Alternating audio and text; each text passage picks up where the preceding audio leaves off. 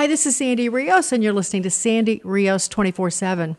Well, today is part two, our second visit or our second day with Dr. Tom Phillips. We are talking about the great awakenings that happened in this country, the times when God intervened miraculously.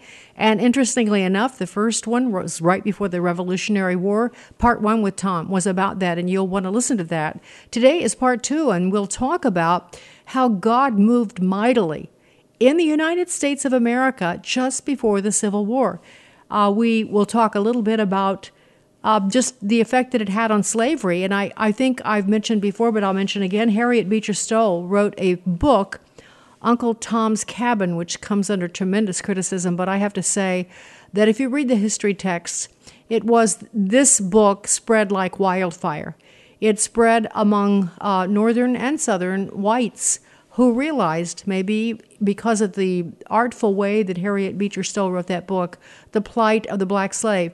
It awakened something in Americans, and many would say, that was the spark that led to the fight back on slavery. Uh, but we're going to talk to Dr. Phillips about that. Before we do that, though, uh, let me just tell you that we have there are ways of communicating with us. If you'd like to leave a message, or if you have a comment about some of the shows, or anything that we say or do, or you have a request, you can call us at 662 821 2040. That's 662 821 2040. Or you can, you know, send an email at sandy at afr net. Our website is sandyrios.com. Are you tired of hearing Sandy Rios? Sandy? Well, that's, you know, the name. That's the name. Uh, you can find us on Facebook at Sandy Rios 24 7. Twitter, it's at Sandy Rios Tweet. Instagram, Sandy Rios 24 7. Gettr, Truth Social, YouTube, Rumble. And you can listen to this on any podcast outlet, your favorite one, whether it's Apple or Spotify or Amazon, or for many of you, it's our home base, afr.net. All right, one more thing. We have a great sponsor. I'm so proud that Preborn has chosen to sponsor this show. Show, and one of the things that Preborn does that I've talked about a great deal is provide ultrasounds for women who are considering aborting their babies. You know, while our administration considers declaring a public health emergency on abortion, the battle is far from over. Overturning Roe versus Wade was huge, but let's not forget this. Day after day, young women, scared young women, who don't think they have any options, are choosing abortion. Preborn network clinics have rescued over 200,000 babies. The majority of the women who come to their clinics are being pressured to abort. Preborn seeks those women out before they make that choice and introduces them to the life growing inside of them through a free ultrasound. And we, you and I, are the fuel that allows Preborn to offer these young women ultrasounds for free.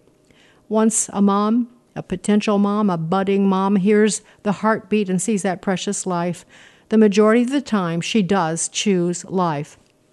Just $28. Uh, that's what an ultrasound costs. $28 is all it costs. $140 provides five ultrasounds.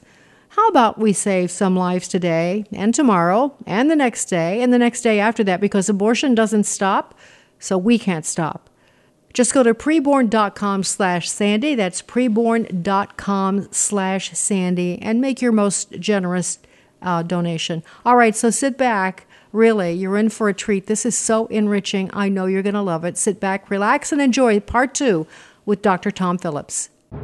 From American Family Radio, Sandy Rios. We are not called to be nice. We are often called to be confrontational. And here with me in D.C. is Fox News contributor Sandy Rios. I think the most important thing we need to demonstrate to our children is genuineness that we actually believe what we say we believe. A longtime Fox News contributor, Sandy Rios, thanks very much for being with us. Seek justice. Not social justice, but God's justice. What's right and what's wrong. Sandy Rios is with the American Family Association, a pro life radio talk show host. We've got to say this is the line.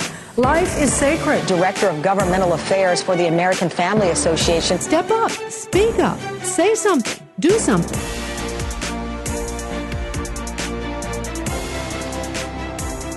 Isn't it just like right. God, Tom, to, to, to let a little nation, fledgling, uh, who have turned their lives over to the Almighty God to defeat you know, the greatest power in the world, which was Britain at the time. Isn't it just like God?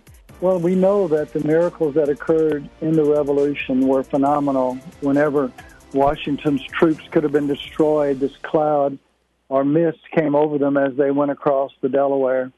And uh, then they were able to begin to defeat the foes. And after the revolution, because the Church of the United States was primarily at that time, after 1776, and the loss by England, the Anglican Church which was here in this country, had lost face. And so that's how the second Great Awakening began, because the first Great Awakening was about indifference. The second Great Awakening was about infidelity, loss of faith, because with the church siding with England, they were no longer received, the Anglican Church, by the colonies. And the Baptists were small, the Methodists were small, the Presbyterians were small, and at that time, America was in a slump, a moral slump. Literally, drunkenness was rampant. Out of a population of 5 million, 300,000 were confirmed drunks. And about 15,000 were buried every year from alcohol. Women were afraid to go out on the street. It was so bad. Bank robberies were a daily occurrence. So you ask, well, what were the churches doing? Remember, they're small. The largest denomination at the time were the Methodists, and they were losing members. The Baptists, the second largest, were called going through their most wintry season. The Presbyterians met in congregation and said that they hadn't taken a person into the assembly in so long that an ungodliness was taking over the country. Even Reverend Samuel Shepard of Lenox, Massachusetts said in 16 years he had not taken one single young person into his church the Episcopal Bishop of New York, Bishop Samuel Provoost, quit functioning. He had confirmed no one for so long, he took up other employment. The Chief Justice of the United States, John Marshall, who was a Christian, wrote to the Bishop of Virginia and said, The church is too far gone ever to be redeemed. Voltaire, not a Christian, said Christianity will be forgotten in 30 years' time. And Thomas Paine, not a Christian, said that he would preach that cheerfully all over America. Kenneth Scott Latourette, the great Christian historian, said it seemed as if Christianity was about to be ushered out of the affairs of men. And at that time, John Backus, 1794, a great Baptist preacher in Massachusetts, said we must call the nation to prayer, not unlike what's happened at Asbury.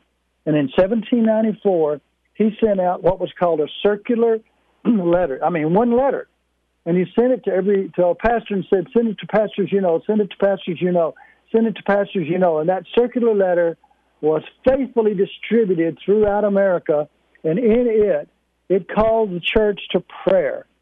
And he said, "Let's start in the first quarter of every year with prayer, and pray that God would touch this." Others were taking it for every month, not first quarter. And Saturdays were given to prayer. And out of the prayer movement that we're seeing now in America through the young people, the nation began to change. It was bad in the colleges, too. For example, Harvard could not find one believer in the whole student body. Princeton could only find two. Williams College, they had a mock communion. At Princeton, they burned down Nassau Hall. They forced the resignation of the president at Harvard. Christians were so few on, on campus. But not long after men and women started praying, God began to move and revival came. And it swept the eastern seaboard. It went out into Kentucky, which was the frontier. And um, the worst part of the population of America would rob a bank in New Jersey or New England somewhere, or kill someone, across the Alleghenies, go to Kentucky, and there they had a group called Rogues Harbor. It was a little town. There had not been a court of law in five years. The farmers around them formed a militia and attacked these criminals, and the farmers lost. They lost.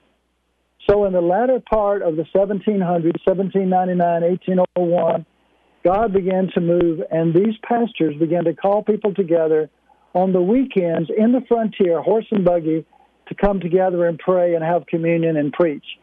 The, the hallmark of that was the Cane Ridge. There were several years of this, and the last one was at Cane Ridge, where the U.S. military said between 15 and 25,000 people came to what was called a brush arbor weekend because the woodsmen would go in and cut the trees down, lay the logs for benches, put up a little stand. The preachers would come together Friday morning. One guy would preach from the stand, and when the guy out in the distance could hear no more, he'd back in a little bit. He would repreach the sermon. They did that. That was their megaphone. That was their sound system. So when the people arrived in horse and buggies, and the military said 15 to 25,000, that's huge in the wilderness of America. Well, the rogues heard about this preaching. They came with pistols in hand and with their drinking bottles and sat at the back, drinking their whiskey, shooting their pistols in the air. But as God's word began to move in the hearts of these men, they were so convicted that they too began to surrender their lives to God. When lawlessness reigns, which is happening in America, God's prayer and power overwhelmed through the Holy Spirit, His Word, and God's kids sharing His love. It was so powerful that Washington College president, traveling back from the western part of America a year and a half later, wrote in his diary when he came through what had been Rogues Harbor, this is the most moral place in which I have ever been. And I think of uh, Alexis, Alexis de Tocqueville, the French historian, and I think this was. Well, I'm sorry, I'm just blanking out about which de- which you know which generation he wrote in, but he observed. He wanted to know what was the strength of America, and he best he said, "When I visited America's churches, I finally understood the strength and the power of the, of America."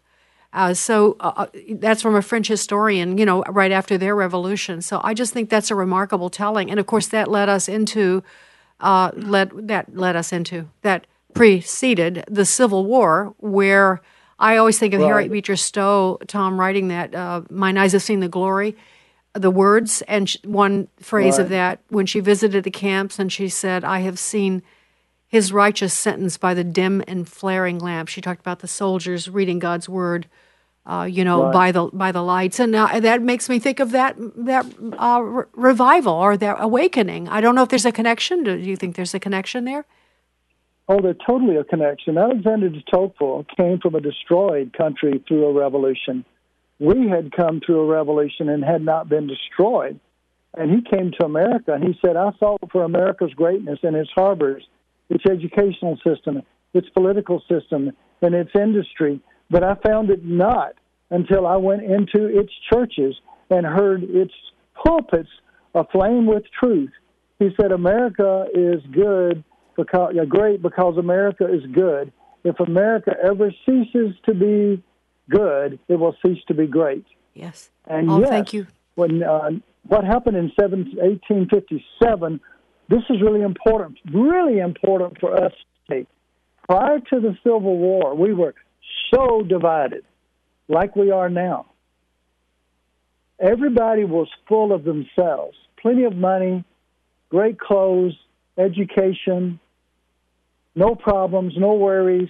At that time, there was a young layman, an evangelist, about 40 years old, who was given the charge of a church, the Old North Dutch Church on Fulton Street in New York City. There were no people around that church because it had become industry. It had some money and it hired this young man and said, Go in there and do what you can. Well, he's not surrounded by people in homes or apartments, he's surrounded by industry. So he prayed and prayed and prayed, and finally he made up his mind that he would go to a printer and he would print handbills to distribute to the industries around to come to a prayer meeting on a Wednesday in 1757, and he said, We're going to meet for an hour. Everybody took an hour for lunch. They brought their lunch with them. Everything shut down. So he went up in the third floor of the consistory building behind the Old North Dutch Church.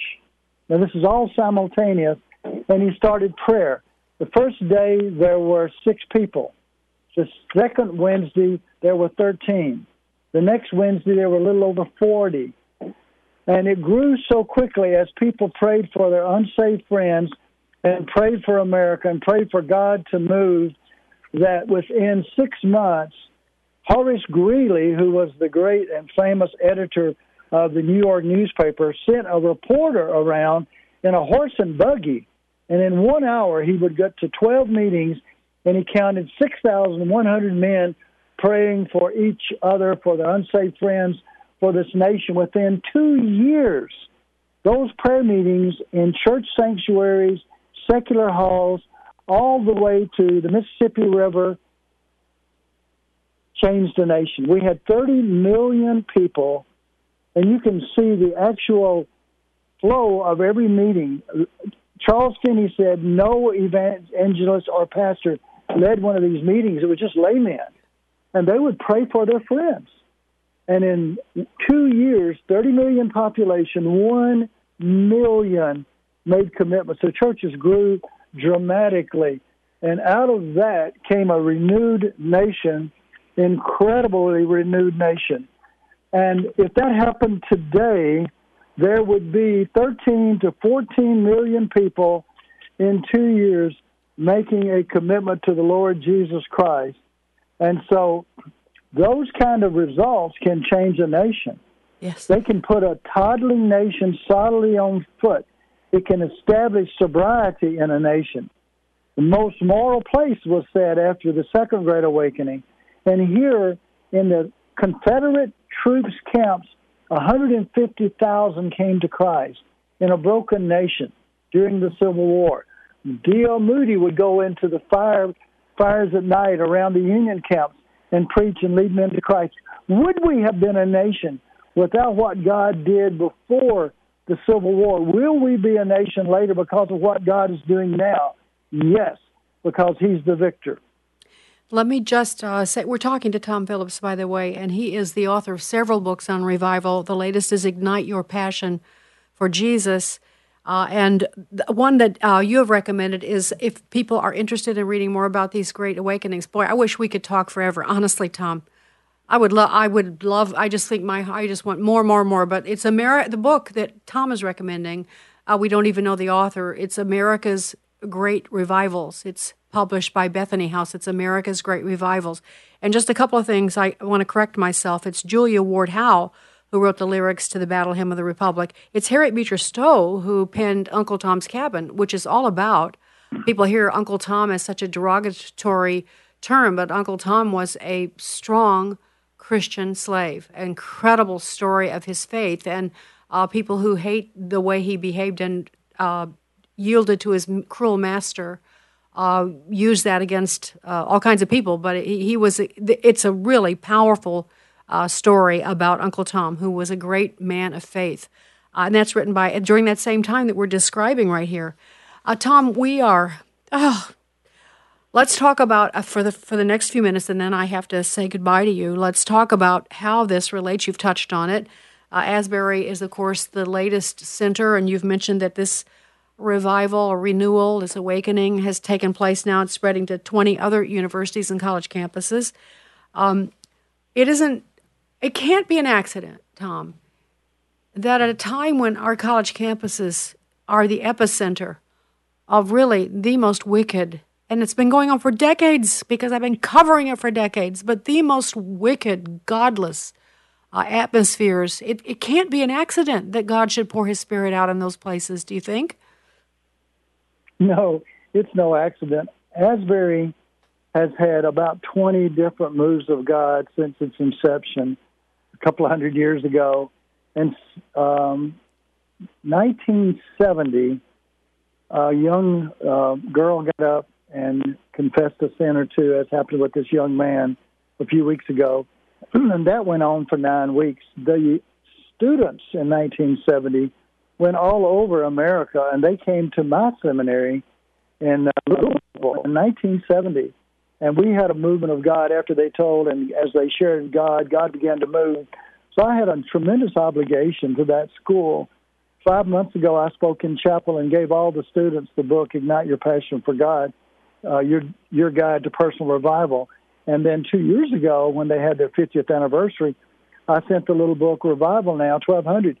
just to pay back some of what they had done for us. And uh, we have two grandchildren right now at Asbury, both in pre med, a girl from Colorado, a boy from Florida. And this is a move of God. It's just vital religion. It's God taking back his kingdom, and he's using the young people as he proclaimed. So the first great awakening overcame indifference. The second great awakening overcame infidelity. The great prayer movement in 1857, 1858 was vital in the destruction of slavery in our country. And then the great Jesus movement that happened in the late 60s and 70s in California and spread overcame emptiness. Today, we're just hungry to know God. And last weekend, in a city of 6,000 called Wilmore, Kentucky, 20,000 people were trying to get in to Hughes Auditorium, the Seminary Auditorium, another auditorium. On the grass on the, on the street, they had a screen out in the grass in front of Hughes Auditorium. Two Methodist churches opened up their sanctuaries. This is God moving. It's not something man can organize. We know how at BGEA to organize evangelistic campaigns. God always blesses when we proclaim his son's name and the truth about his resurrection and for salvation. But periodically, periodically, God moves in unusual ways on his own, like a wave rolling in from some unseen continent. There's something incalculable. This tide rolls in from somewhere that we don't even understand and moves with gathering momentum, which no one can resist, and it awakens the churches.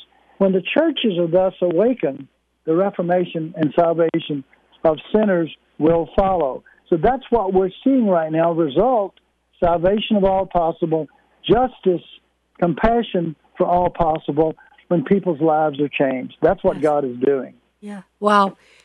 This is what I pray. I just pray. Could this possibly be a third great awakening? And you know, not, I want to clarify, not for the preserving of our comfort. I think that's a mistake that American Christians have made. They pray for change and political favor and all of that because they don't want to be, they don't want to lose. I'll just say right. it. I'll just say it. The comforts that we have. And it, this might not be the result. This uh, awakening might be preparing yeah. us for something really that we would not otherwise ever choose to go through. Uh, but I do believe God is preparing. And I also want to say this, Tom, and, and correct me if you disagree. But it's been my experience that God does not do these great works um, it's like the scripture that says the Spirit comes and goes. Where listus, I think of the King James, but comes and goes. You don't see right. it, you can't, you feel it, but you feel the wind, but you don't know where it came from and where it goes. And that's the way right. God's Spirit's move. He doesn't sit there and then establish you know, an organization uh, uh, that is a perpetual revival. Like this thing at Asbury is not going to go on and on. God comes, His Spirit comes, and then it moves. It doesn't mean He doesn't leave part of Himself, but God's work powerful work like that is not meant to be in perpetuity in that place. Would you agree? I would, and I need to mention something. In the 1857 revival, a prayer prior to the Civil War and the destruction of slavery, and I mentioned everybody was relaxed and comfortable. What drove them to their knees was one piece was financial. A bank collapse started. We call that a depression. There was no Medicare, Medicaid, no backup at all. And all of a sudden, this very arrogant nation called America, who had thought they had done so much and forgotten God. Same today. We've done so much and forgotten God. All of a sudden, they didn't have money. They were dropping out of college. They didn't have enough food. They couldn't buy a new suit. And God will allow, because He loves us, a brokenness to occur to a nation to bring it back to Himself. And He may, as you just said, allow far beyond what we see today to remove our comfort zone, focus us on Him and that intimacy that comes and gives us true joy, abundant and eternal life. Well, beautiful, beautiful. I think we're in good hands, Tom. I think God is now working in this generation too, which is brings me tremendous relief. I'm sure it does to you too, since you have grandkids that age. Oh, listen, I know young people, 19 to 23, that do TikTok every day and they have uh, one minute to give a complete. They get it from their devotions, a little gospel message, and an invitation. One 19 year old's got 1.3 million followers. He's had 300 million views, and I could just go on and on and on. These young kids are like Billy Graham kneeling on the golf course in Florida when he said, God, I'll go anywhere you want me to go, say anything you want me to say, do anything you want me to do. Uh, and they do it. And it's, it's kind of like the scripture in Psalm 85 6 Will you not revive us again that your people may rejoice in you? And that's what I'm seeing happening. And it, it's just overwhelming because young people, the, the secular generation is Gen Z, but the ones who are Christians, flaming Christians, are unbelievable. So my prayer is, oh Lord, uh, Habakkuk 3 2, revive your work in the midst of the years. In the midst of the years, make it known. In wrath, which we deserve, remember mercy. We just need endless hours. I feel like uh, the kids at Asbury, I don't want to leave the chapel, but we have to leave the discussion, Tom. Uh, Dr. Tom Phillips, again, has been our guest. He is a senior advisor for the Billy Graham Evangelistic Association, all those wonderful uh, crusades that you may have watched, many of you, like I did when I was a kid and into my adulthood, and just broke my heart when Dr. Graham uh, I, how could he dare get old and die? it was just like a, but of course, God's work is not about a man. And we all know that. So Dr. Tom Phillips is in the middle of all of that, uh, organizing those revivals all those many years. And his uh, latest book is Ignite Your Passion for Jesus. Ignite Your Passion for Jesus, where he lays out preparing your heart and preparing the way for revival to take place in your life and in the place where you live. Uh, and also, then he is recommending this book, America's Great Revivals, published by Bethany House, which is a great resource on the history of the revival movement in this country, America's Great Revivals. Uh, Tom Phillips, it's always uh, such a pleasure, and I hope this is the beginning of many other discussions. This has been Sandy Rios, 24 7. Sandy Rios 24 7 is growing, and we want to help you grow too. If your business or nonprofit is interested in sponsoring Sandy Rios 24 7, you can email us at infoagemedia247 at gmail.com. That's infoagemedia247 at gmail.com. This is Sandy Rios 24 7 on American Family Radio.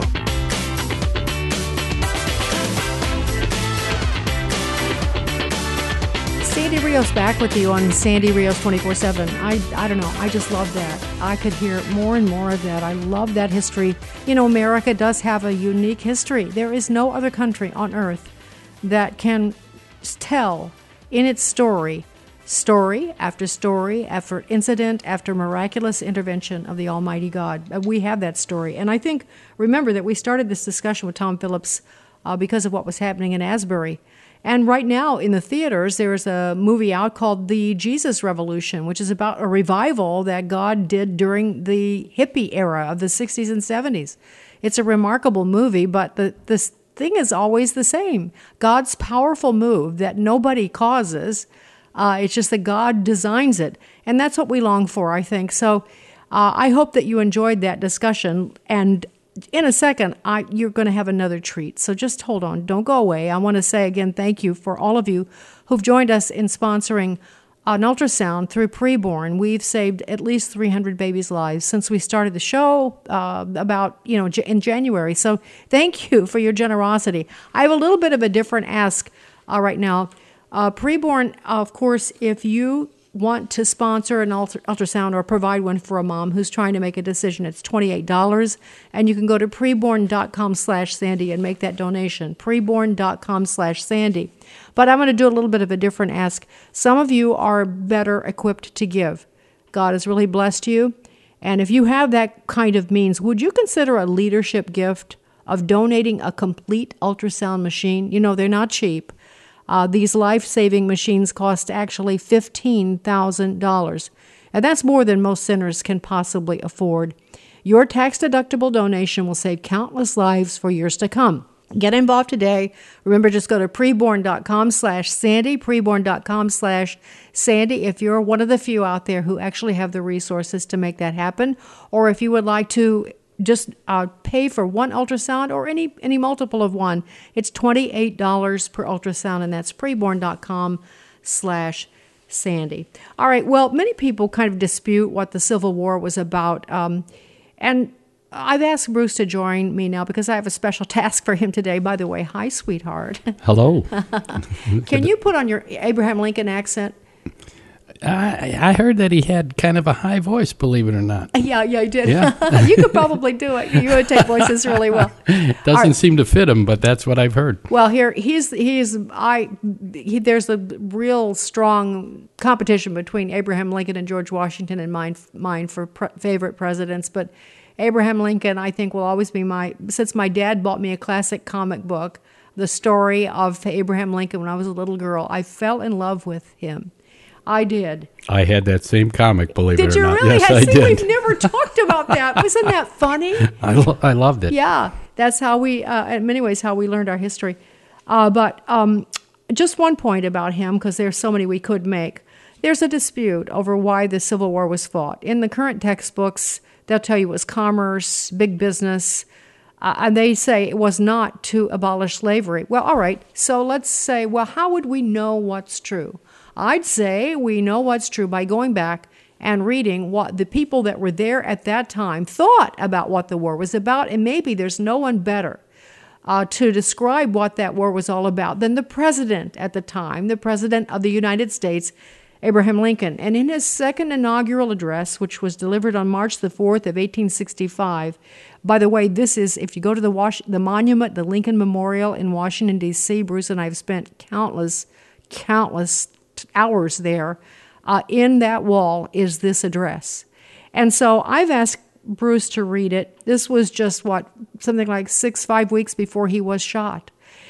So this address is not one of triumph, it's a weary address, a thoughtful address, but I want you to hear it, and I've asked Bruce to read it. The second inaugural address of President Abraham Lincoln in 1865. On the occasion corresponding to this four years ago, all thoughts were anxiously directed to an impending civil war. All dreaded it. All sought to avert it. While the inaugural address was being delivered from this place, devoted altogether to saving the Union without war, insurgent agents were in the city seeking to destroy it without war, seeking to dissolve the Union and divide effects by negotiation. Both parties deprecated war, but one of them would make war rather than let the nation survive, and the other would accept war rather than let it perish.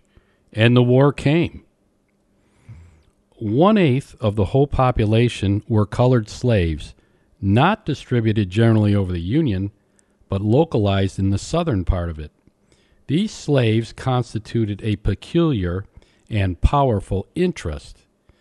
All knew that this interest was somehow the cause of the war. To strengthen, perpetuate, and extend this interest was the object for which the insurgents would rend the Union, even by war, while the government claimed no right to do more than to restrict the territorial enlargement of it. Neither party expected for the war the magnitude or the duration which it has already attained. Neither anticipated that the cause of this conflict might cease with, or even before, the conflict itself should cease.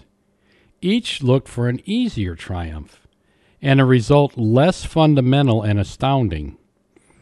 Both read the same Bible and pray to the same God, and each invokes his aid against the other. It may seem strange that any men should dare to ask a just God's assistance in wringing their bread from the sweat of another men's faces. But let us judge not that we be not judged. The prayers of both could not be answered. That of neither has been fully answered. The Almighty has his own purposes. Woe unto the world because of offenses, for it must needs be that offenses come, but woe to that man by whom the offense cometh.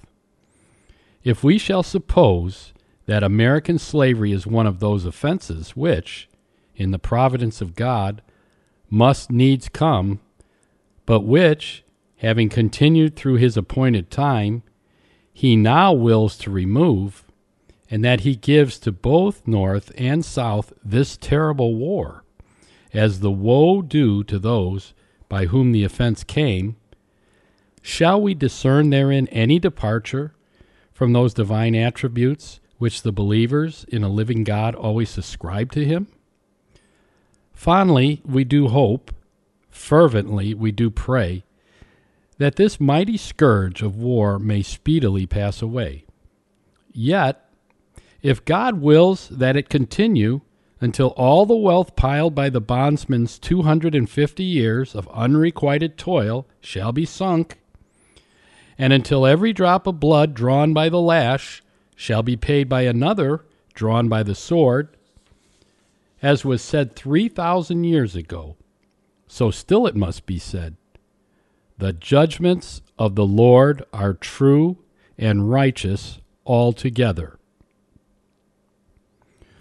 With malice toward none, with charity for all, with firmness in the right, as God gives us to see the right, let us strive on to finish the work we are in, to bind up the nation's wounds, to care for him who shall have borne the battle, and for his widow and his orphan, to do all which may achieve and cherish a just and lasting peace amongst ourselves and with all nations. Wow, it just takes us back in time, Bruce, because I think um, that was Abraham Lincoln, March the 4th of 1865. And it's interesting, you know, we would never hear a president quoting that much scripture now. But he's talking to a population who went into the war after this great awakening that Dr. Phillips described, whose soldiers studied the word, not all of them, I'm sure, but many of them studied the word by the lamp of the fires what in their camps at night, uh, who had read um, Harriet Beecher Stowe's book, Uncle Tom's Cabin, and understood the spiritual. He was talking in a language they understood. And um, he's stating quite clearly that he thinks uh, the war might have come because of the treatment, not only of the South toward black slaves. He didn't single out the South. Did you notice that? He didn't praise the North as though they were innocent uh, but that God was bringing judgment on both, and the issue was slavery and the treatment of black uh, Americans. So um, I just think uh, it bears repeating that since uh, Dr. Phillips brought that up in the conversation. Isn't that something?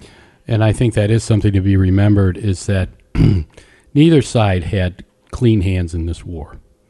We both had things that I'm sure displeased God that we were fighting for.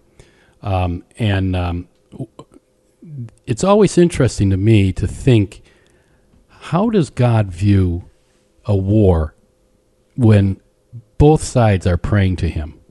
And you can imagine the population of the soldiers was probably pretty homogenous. You know, the the standard soldier in the South is pretty much like a guy in the North, except for their view on slavery.